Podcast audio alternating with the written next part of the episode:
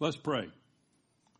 Lord Jesus, today we're talking about seeing the real Jesus. And now we pray to the real Jesus that you would open our eyes and our hearts and our minds and let your word speak to us today, Lord God. And that we would leave here with a clearer vision, a clearer view of who you are, maybe even who you're not.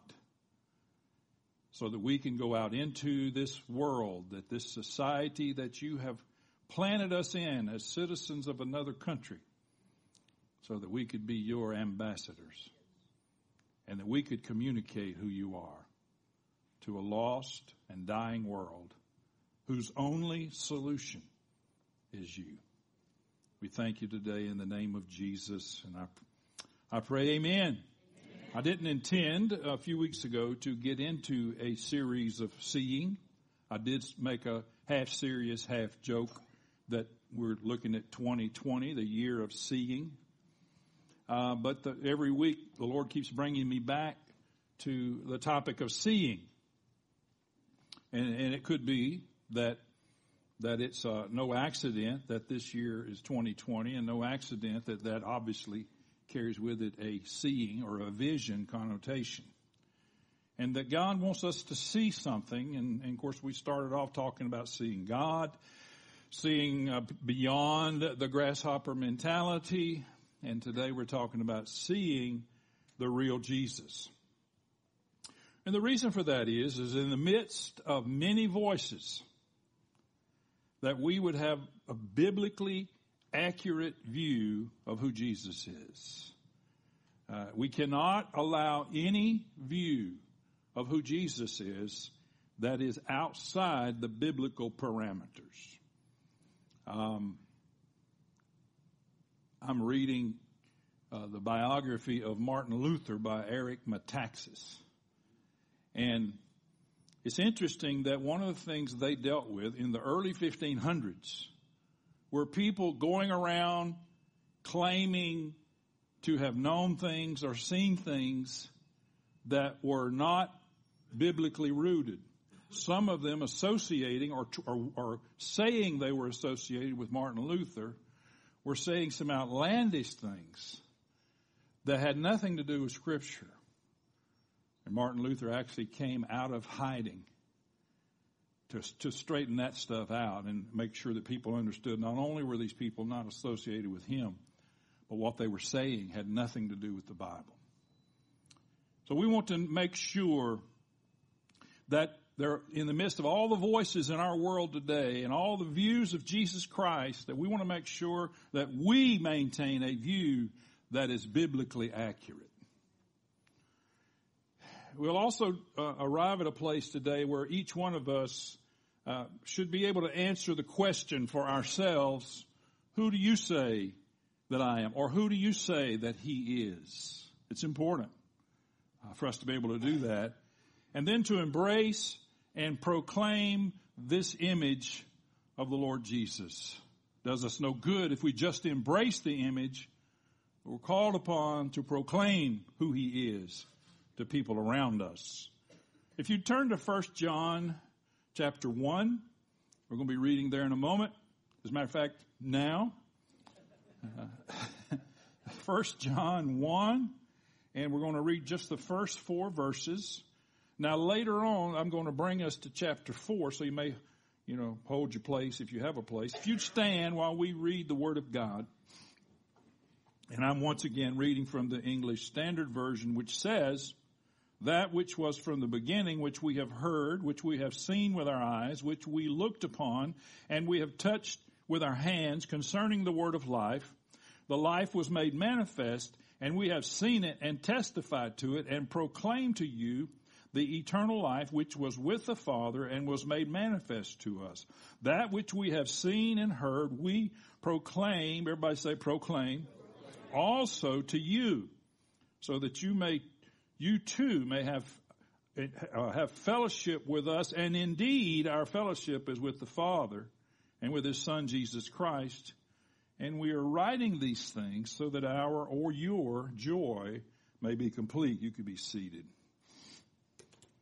This is obviously the apostle John writing this, and I pointed out recently somewhere that uh, that within the life of Jesus, we see that he fed at least, in my opinion, at least fifteen thousand people, maybe twenty or more, with five loaves and two fishes. It says five thousand men, so if you add women and children to that, um, and then at another point, uh, we see we reduce that down to uh, the Bible says that after he was resurrected, raised from the dead, he saw 500 people. They met with 500 people, and then a little while later, there was 120 of those 500, I guess, that showed up at the upper rooms. I've often wondered what happened to the 380. I don't know.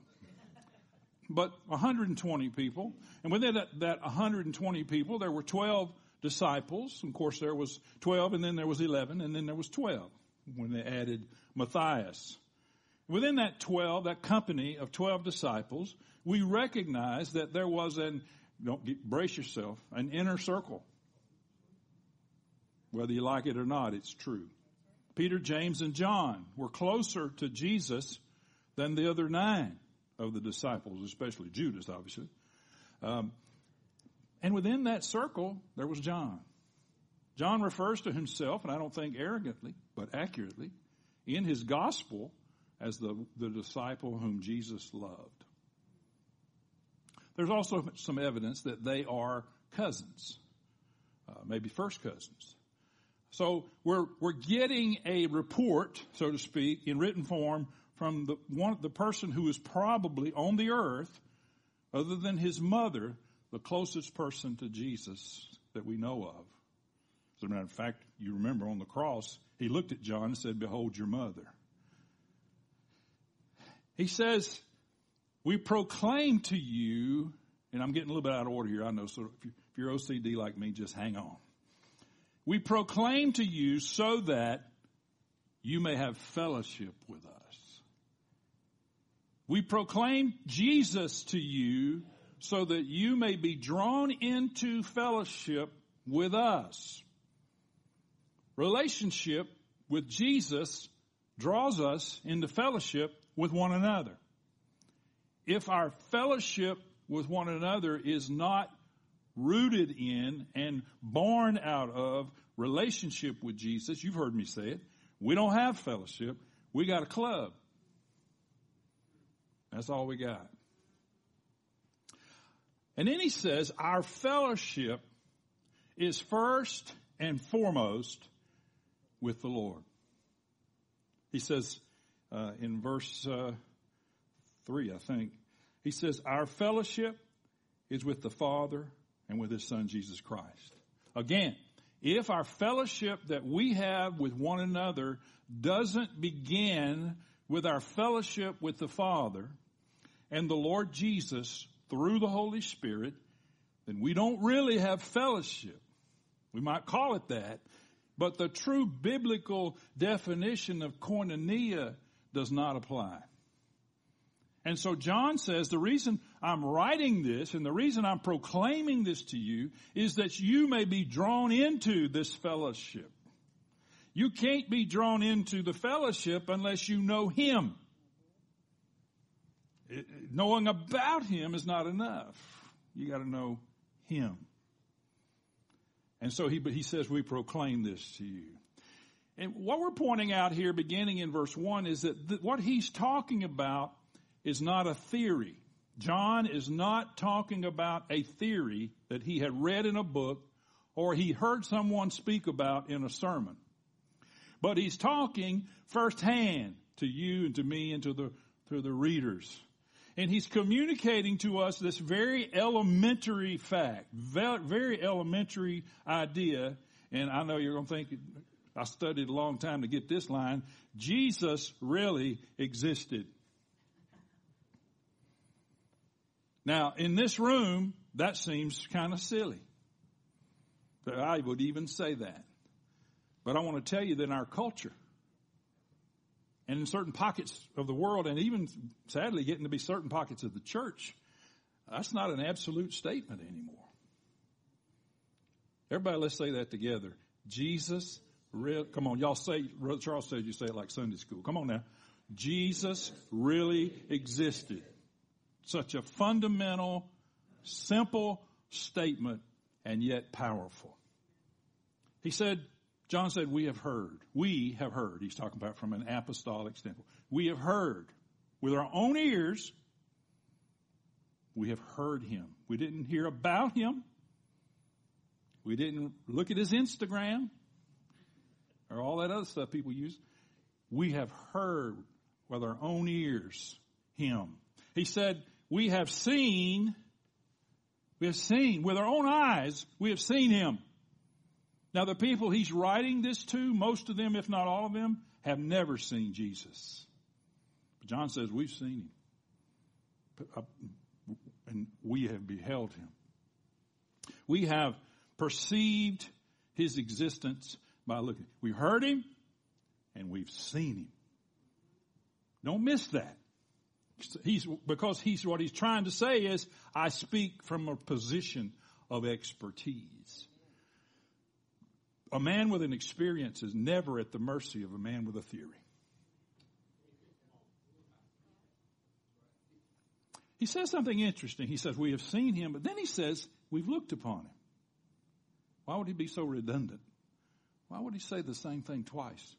The fact is, he actually didn't say the same thing twice. When he said, I, we have seen him, he's really saying that I perceived his existence. But when he says we have looked upon him, he's implying, this is word in the original text, is implying that one is impressed by what he sees. Someone has said that the word kind of means looking upon someone famous or someone really important, however you make those determinations. Uh, it's also a matter of careful and deliberate vision which interprets its object. In other words, it's not just, you know, I see that chair and I see, well, there's a chair right there. But to look upon that chair, I, I contemplate and make a deliberate uh, deduction that I could sit in that chair. And of course, speaking from experience, just a few minutes ago, I was sitting in that chair. Actually, I never sat down, so never mind that idea. He looked upon. We've heard, we've seen, and we've looked upon. And then he says something else. He said, We've touched him. We actually We've actually touched him. And you've seen the drawings. I don't know how accurate it is or isn't of John at the Lord's Supper next to Jesus laying his head over on his shoulder. I don't know if that's accurate, but I can tell you one thing's accurate. He touched him. He knows that he's real. He's, he's heard him. He's seen him. And he touched him. He knows, he felt the substance of his human body when he touched him. He said, we have actually placed our hands on him. So then he says, this is where we started, then he says, and we proclaim to you. Now his proclamation was rooted in we have heard, we have seen, we have looked upon, and we have touched. He can say, after all that, we proclaim to you so that we can draw you in to fellowship with the Father. And we can draw you in to fellowship with the Son. And therefore we can draw you in to fellowship with us. And all of this begins with an eyewitness and a person who is speaking from firsthand experience. Peter gets in the act in his second letter. He says, for we did not follow cleverly devised myths when we made known to you the power and coming of our Lord Jesus Christ, but we were, everybody read the word, eyewitnesses to his majesty. Eyewitnesses. You want to win a court case in either direction? If you got an eyewitness, you can win. Peter goes on to say, for when we, re- when he received honor and glory from God the Father, and the voice was borne to him by the majestic glory. This is my beloved son with whom I am well pleased. We ourselves heard this very voice borne from heaven for, let's read that together, we were with him on the holy mountain. Of course, he's speaking of the Mount of Transfiguration. In between getting scolded by the Father, he heard what the Father said.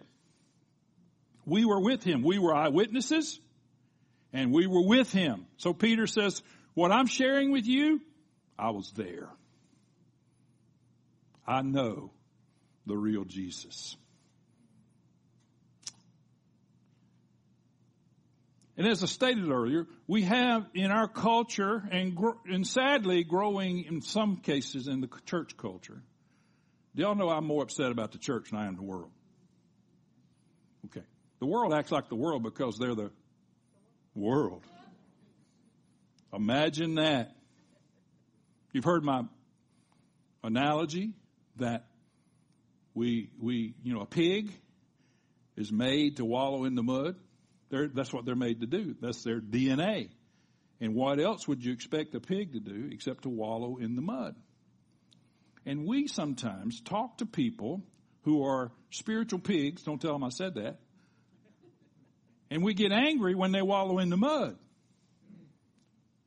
Won't you? You need to act like you need to quit drinking. You need to quit smoking. You need to quit cussing. You need to quit, you know, fill in the blanks. Well, why?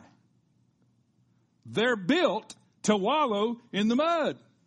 What we should be doing is praying, Lord, take that pig and turn it into a sheep. Because the sheep doesn't like the mud. Okay. I'm about to lose my anointing if I had any. The world is the world, but the church concerns me. Not this church, although I probably have concerns. Uh, no, you're not it. whoever whoever was just thinking is probably me. Jesus is not. There's there's a there's a an effort afoot to depersonalize Jesus. If we can depersonalize Jesus, we can cause him to lose his impact on our culture and on us. Jesus is not a mystic. And he's not a mystical figure. He's not, you know, he's not into transcend, uh, transcendental meditation. Ooh, we'll get to that after a while. Jesus is not the figurehead of a religion. It's easy. To, it's easy. Watch it. It's easy to let our mind slip into a vision of Jesus where he's simply a figurehead of Christianity. Now, hear what I'm saying. Jesus is the head. He's the Lord but he's not just a figurehead. Jesus is not an ideology. Uh, sometimes I hear people talking about Jesus and I think they're not talking about a person, they're talking about an ideology that they have labeled Jesus. It's not really a person. And if it is supposed to be a person, I don't recognize it. Doesn't look like anybody I know. Jesus even is not a theology. A theology or theology is the study of God, studying God. And Jesus is not just a theology. Obviously, if we study God, we're going to find Jesus because He is God. But He's not just theology, which is closely related. Jesus is not just a set of principles that we follow. Well, are you, are, are you a Christian? Well, yeah, I, I, I do all the things the Bible says and I try to obey. Well, uh, but do you know Him? Or is it just a set of principles? We can manipulate and we can work principles to our liking. You cannot manipulate the Lord Jesus. You may think you did, but you don't. And of course, the all time greatest is Jesus is a good man who taught good things. He's a good man and he taught good things. And we've often heard part of this quote from C.S. Lewis, but I'm going to give you the whole quote. A man who was merely a man and said the sort of things Jesus said about himself would not be a great moral teacher. He would either be a lunatic on a level with the man who says he is a poached egg, or else he would be the devil of hell. You must make your choice. Either this man was and is the Son of God, or else a madman, or something worse. You can shut him up for a fool. You can spit at him and kill him as a demon, or you can fall at his feet and call him Lord and God. But let us not come away with any patronizing nonsense about his being a great human teacher. He has not left that open to us, and he did not intend to. Of course, that's from C.S. Lewis's book, Mere Christianity. He's not just a good, he was a good man. We all know that. But he was far more than a good man. And we'll get to some of that when we talk about who Jesus is.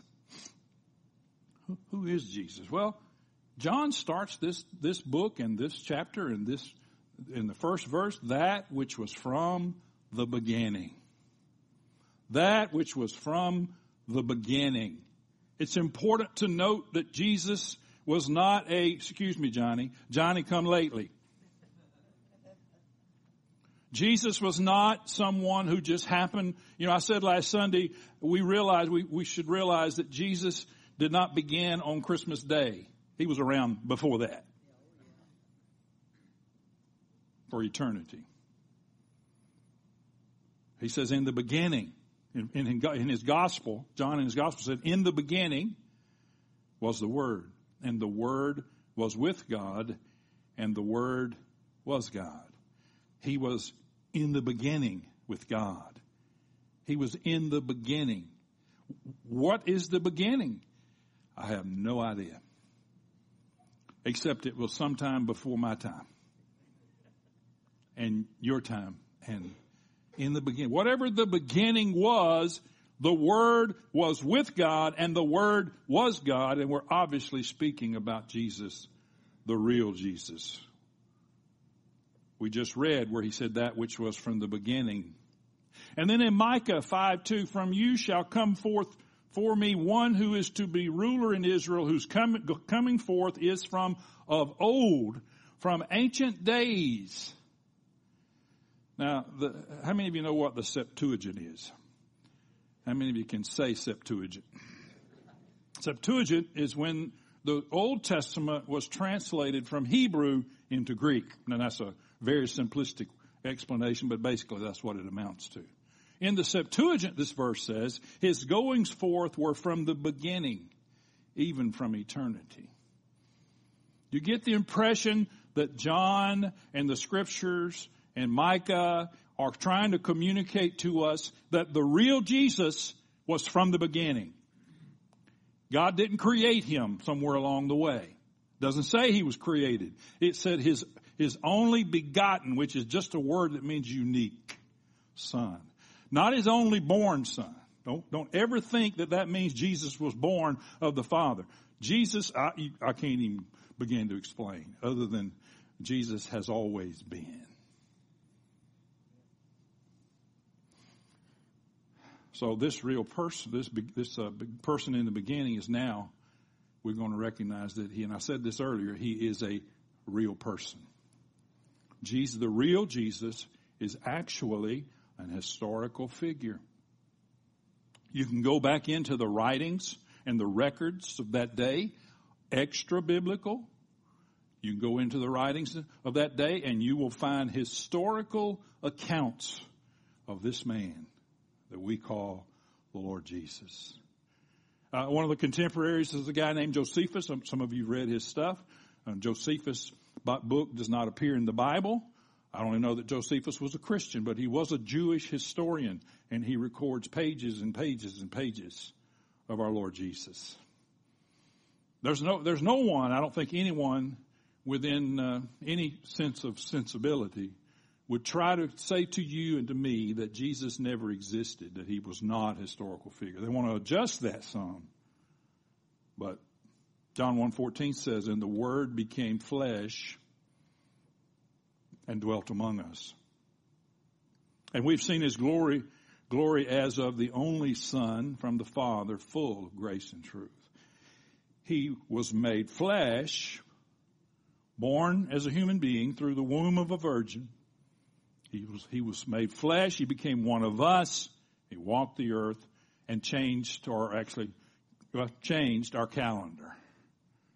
You say, well, did Jesus have an effect on our culture? Well, yeah, when you see AD, when you see your calendar, then you, you see Jesus had an effect on our culture because he was a real person who really walked the earth, who really talked, who really dealt with people and engaged with people. As he assumed our lower nature and took up residence among us. And because of that, he was a real person. Who, who is the real Jesus? The Bible tells us that he is Emmanuel, God with us. He's Emmanuel. God chose to come and be a part of us in the person of Jesus Christ. Uh, a number of years ago, a guy by the name of Eric Bazilian, I don't know if he has a bazillion dollars, I don't know, wrote a song. Joan Osborne recorded it. Uh, and here are some of the lyrics. If God had a face, what would it look like? And would you want to see? If seeing meant that you would have to believe in things like heaven and in Jesus and the saints and all the prophets, would you still want to believe? And then, of course, the, the hook line of the song, many of you are familiar with it, is what if God was one of us? What if God was one of us? Well, we don't have to say what if because God is and was one of us. God did come in the person of Jesus Christ and walk among us. And he was very God and he was very man. He did become a human being. Isn't it great? We have an advocate, the scripture teaches us, sitting on the throne of God that can relate to everything we go through. Everything. You say, well, he doesn't understand. Yeah, he does. Now, he didn't succumb to any of the sin that we do. But he was tempted in every way that you and I are. He understands. And he's sitting next to the Father, having been God among us. What better advocate and, and intercessor could we have than him? He made a statement to the Pharisees. He said, I and the Father are one. I and the Father are one. Now to you and to me, that may be an innocuous statement. But not to those Jewish people standing around him. They picked up rocks. As soon as he said, I and my Father are one, they picked up stones. And they weren't picking them up to collect them.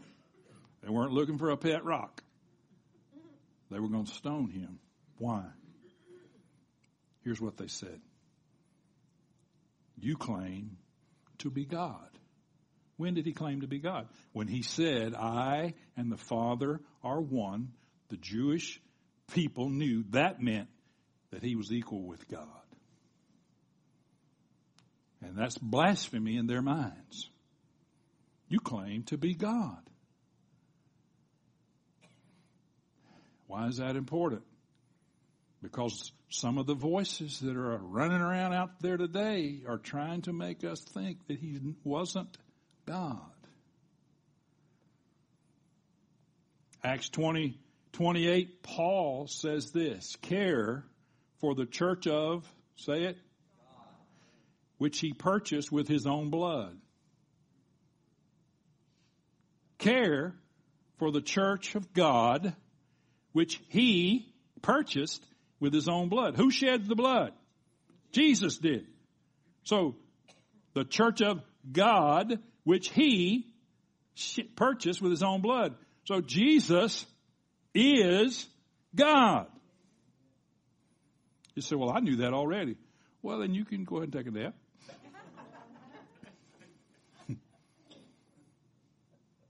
but the truth must be proclaimed. Not because we don't know it, but because there are voices that attempt to contradict that. This is sort of interesting. Jesus is not just teachings. Jesus is the teaching. It's when you know Jesus, when you when you know Him in a relationship way, when you have, when you have prayer and fellowship with Him, you learn. In the old, in, in Jeremiah, when he prophesied the new covenant, and in Hebrews, when it's repeated, it says, they shall no longer teach their neighbor to know the Lord. For one thing, you can't. I can't teach you to know God. I can teach you that you should. I may even give you some ideas and some pointers of how you can get there, but I can't teach you to know God. He said, no longer will they teach their neighbors to know the Lord, but the but the Lord will be part of them. And when you fellowship and worship Jesus, you learn. Now there's nothing wrong with teaching or I wouldn't be standing up here. But Jesus is not just a bunch of teachings. He is the teaching. John calls him the word of life in this passage. Word of life or the word of God. He's, he's, he says concerning the word of life and he's talking about the Lord Jesus.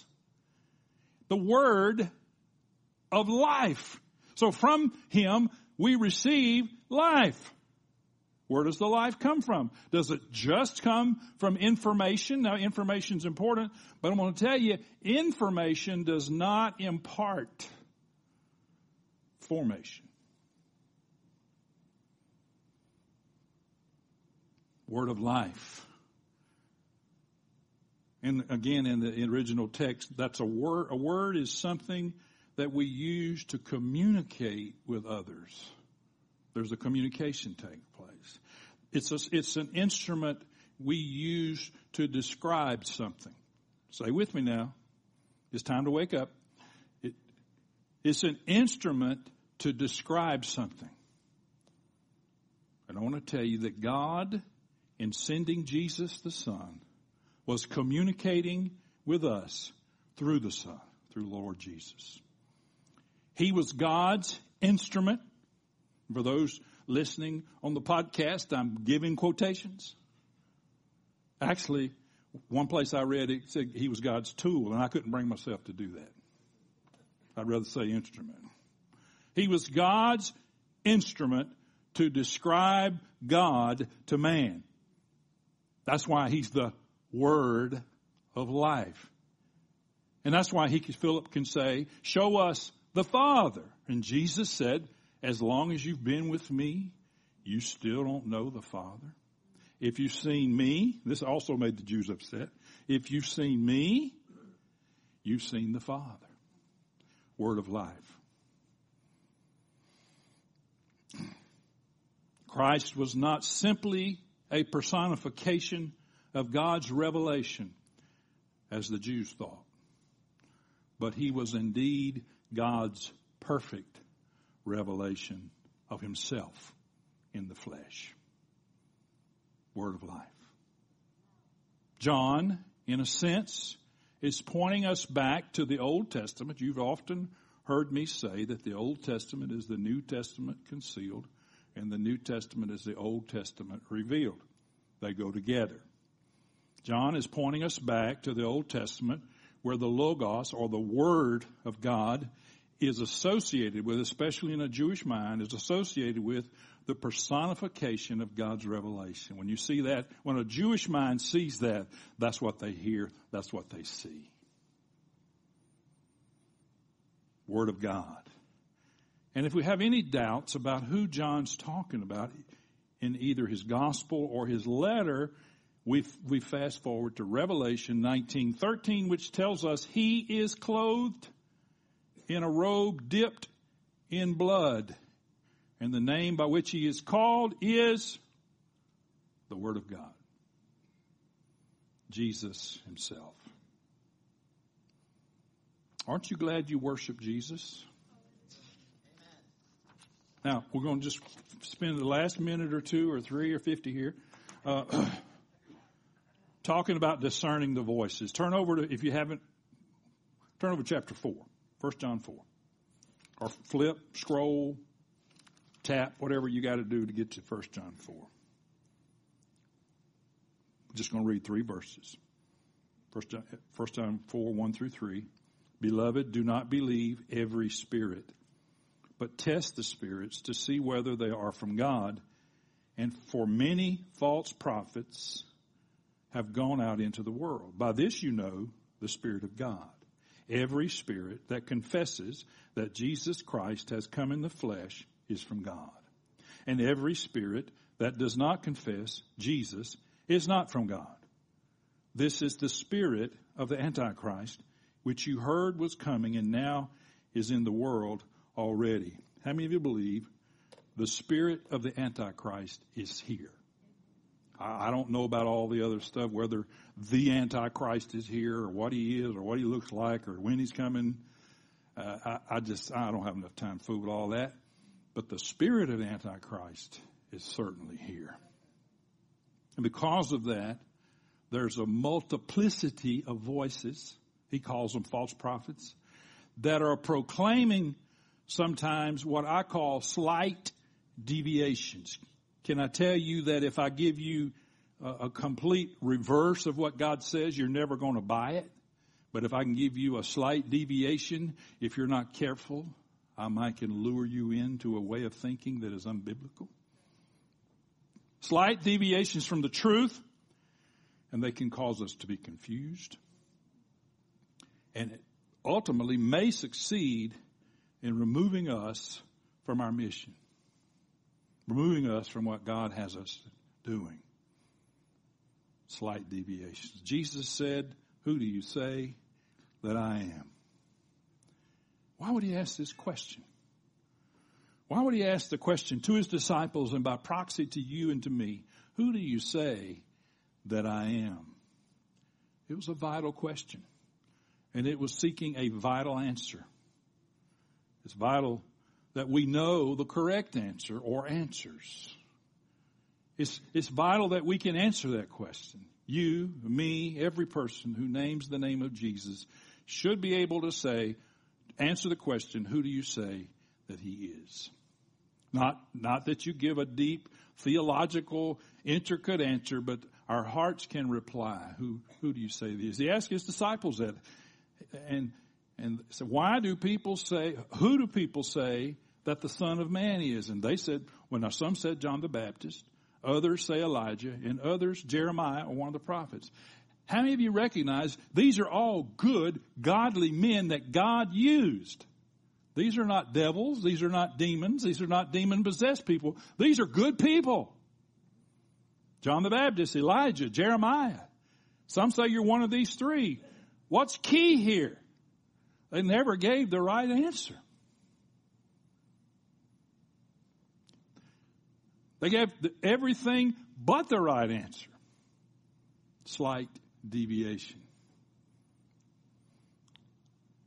We have to ask ourselves the question today, what, what place is Jesus given by the multitude of voices? What place does our culture give him? I want to tell you that that which distinguishes the people of the world from the people of God is how they handle Jesus Christ.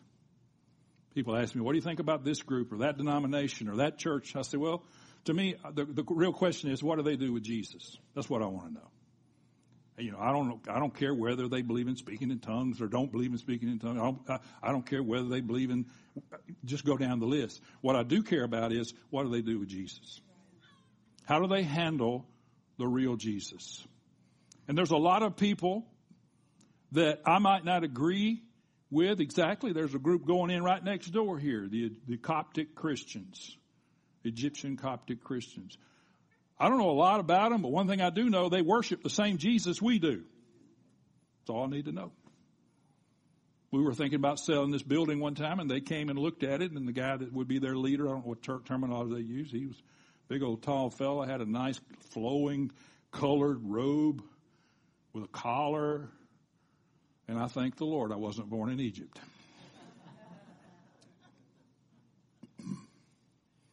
Good people. Anyway, if you see that going on next door, don't be nervous. They're good people.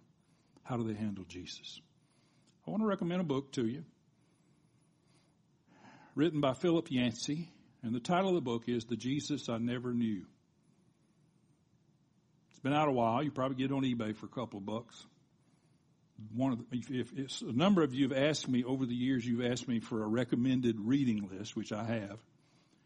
And on the list is that book. And I highly recommend. Another one that I don't have a picture of is uh, called Jesus Mean and Wild. Wait a minute. A book talking about Jesus being mean? Get the book and read it. Jesus mean, but anyway, the Jesus I never knew because society and sometimes the church wants to teach us who Jesus is, but they don't really. I've said enough of that. And then there's an article by a guy named Kevin DeYoung. And Kevin DeYoung is associated with, he pastors a church in North Carolina, but he's also associated with the Gospel Coalition who do great work. If you, if you want to look up some of the stuff with the Gospel Coalition, he wrote an article five years ago called Who Do You Say That I Am? And I'm going to read some, I'm going to throw some of, of it on the screen, but I'm not going to try to comment on hardly any of it. Uh, so, and, uh, yeah, there he is. The greatness of God is mostly, most clearly displayed in His Son. The glory of the gospel is only made evident in His Son. That's why Jesus' question was so important. Who do you say that I am? It's double crucial, doubly crucial in our day because not every Jesus is the real Jesus. Almost no one is as popular in this country as Jesus. Hardly anyone would dare to say a bad word about him. Just look at what a superfly friendly he is up there. But how many people know the real Jesus? Now I'm going to go through this quickly, but just hear the, hear the entirety. If you don't like any of these, blame it on Kevin DeYoung. There's Republican Jesus who is against tax increases and activist judges and for family values and owning firearms.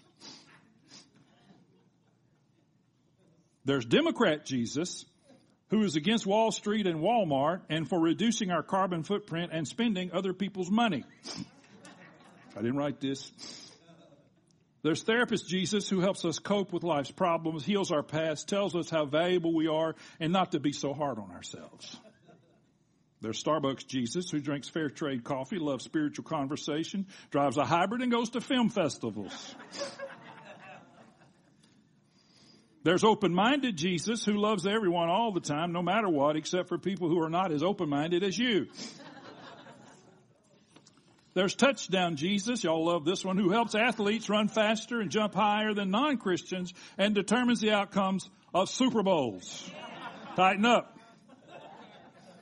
There's martyr Jesus, a good man who died a cruel death so we can feel sorry for him. Don't miss that.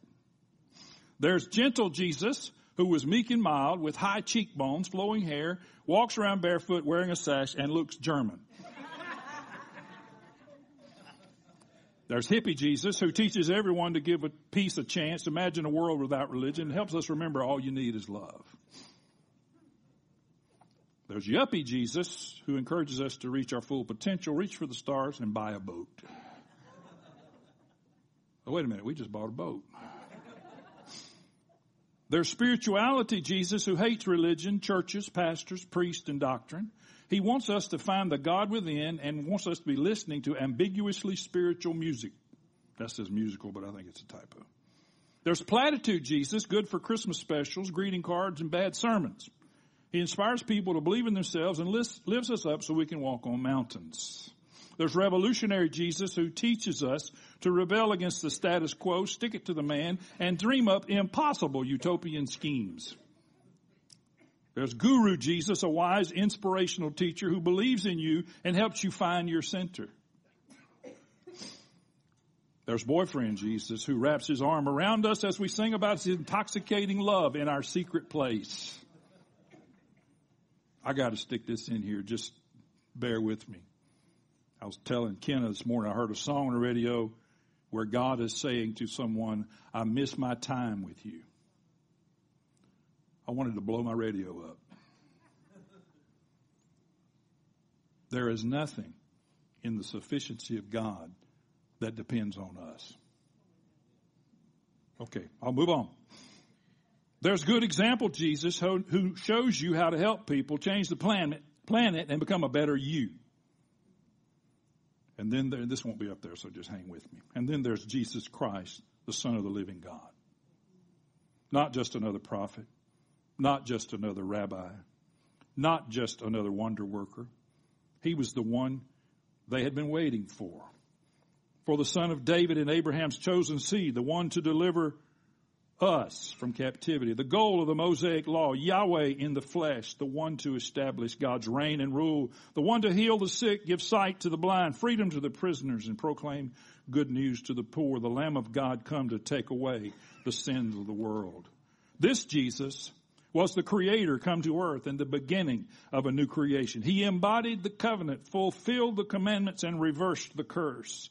This Jesus is the Christ that spoke of the serpent, the Christ prefigured to Noah in the flood, the Christ promised to Abraham, the Christ prophesied through Balaam before the Moabites, the Christ guaranteed to Moses before he died, the Christ promised to David when he was king, the Christ revealed to Isaiah as a suffering servant, the Christ predicted through the prophets and prepared for through John the Baptist. This Christ is not a reflection of the current mood or the projection of our own desires.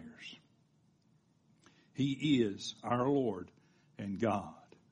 He is the Father's Son, Savior of the world, and substitute for our sins, more loving, more holy, and more wonderfully terrifying than we ever thought possible.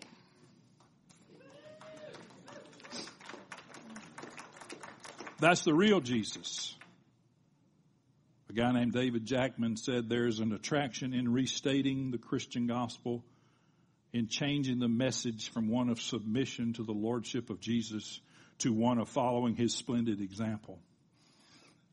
I'm not against the what would Jesus do bracelets, but the gospel far exceeds what would Jesus do. But it should be who Jesus is restating the Christian gospel and changing the message from one of submission to the Lordship of Jesus Christ to one of following His splendid example or asking Him to touch us up in those areas of our lives that we need a fresh coat of paint.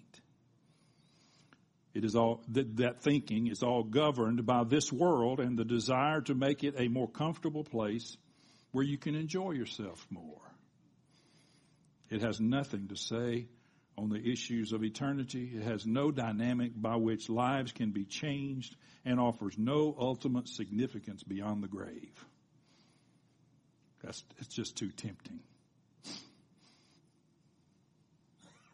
The real Jesus we see in the Bible as a warrior coming in on a white horse, and at the same time, he's the gentle shepherd that guards his sheep. We see Jesus saying, permit the children to come to me, being entirely receptive to people coming to him and children. Children are people, by the way. We see the same Jesus driving people out of the temple with a whip that he himself fashioned. John is told by a man in Revelation, behold the lion of the tribe of Judah John turns and looks and he says, I saw a lamb standing as though he had been slain. There, he, there's the lion, but what I see is a lamb. So the question begs, is Jesus the lion or is he the lamb? Yes. He is the lion. He is the worship team. Come on up. He is the lion and he is the lamb. And what, what I hope we've done today is painted a picture and created an, an environment where your eyes have been able to see the real Jesus. Because if you're going to proclaim, like John writes that he proclaims, we need to make sure we're proclaiming the real Jesus. And so the worship team sent out a list of songs they were going to do and they had this one in their hip pocket that they could do. And I said, you got to do it. We're going to join with them, and this is how we'll close our time together singing Jesus Messiah. Let's stand.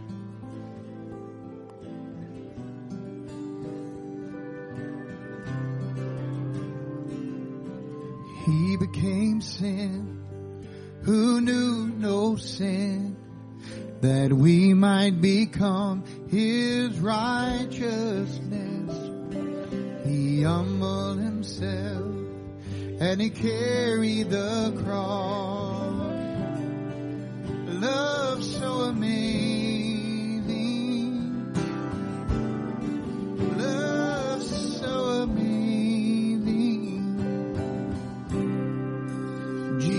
Jesus Messiah.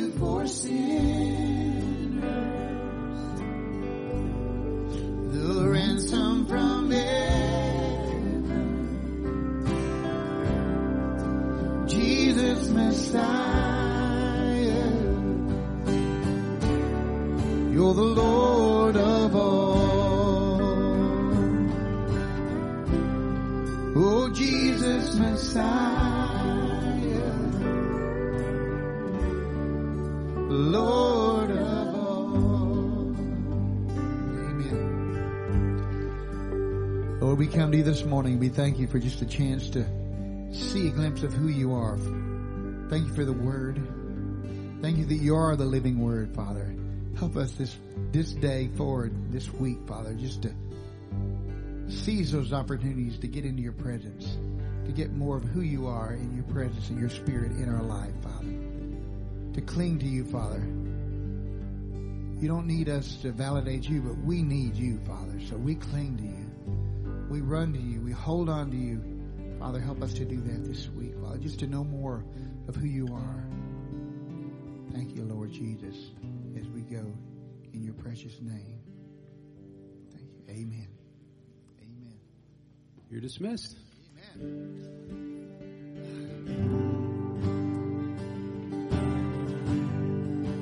Jesus Messiah, name above all names. Blessed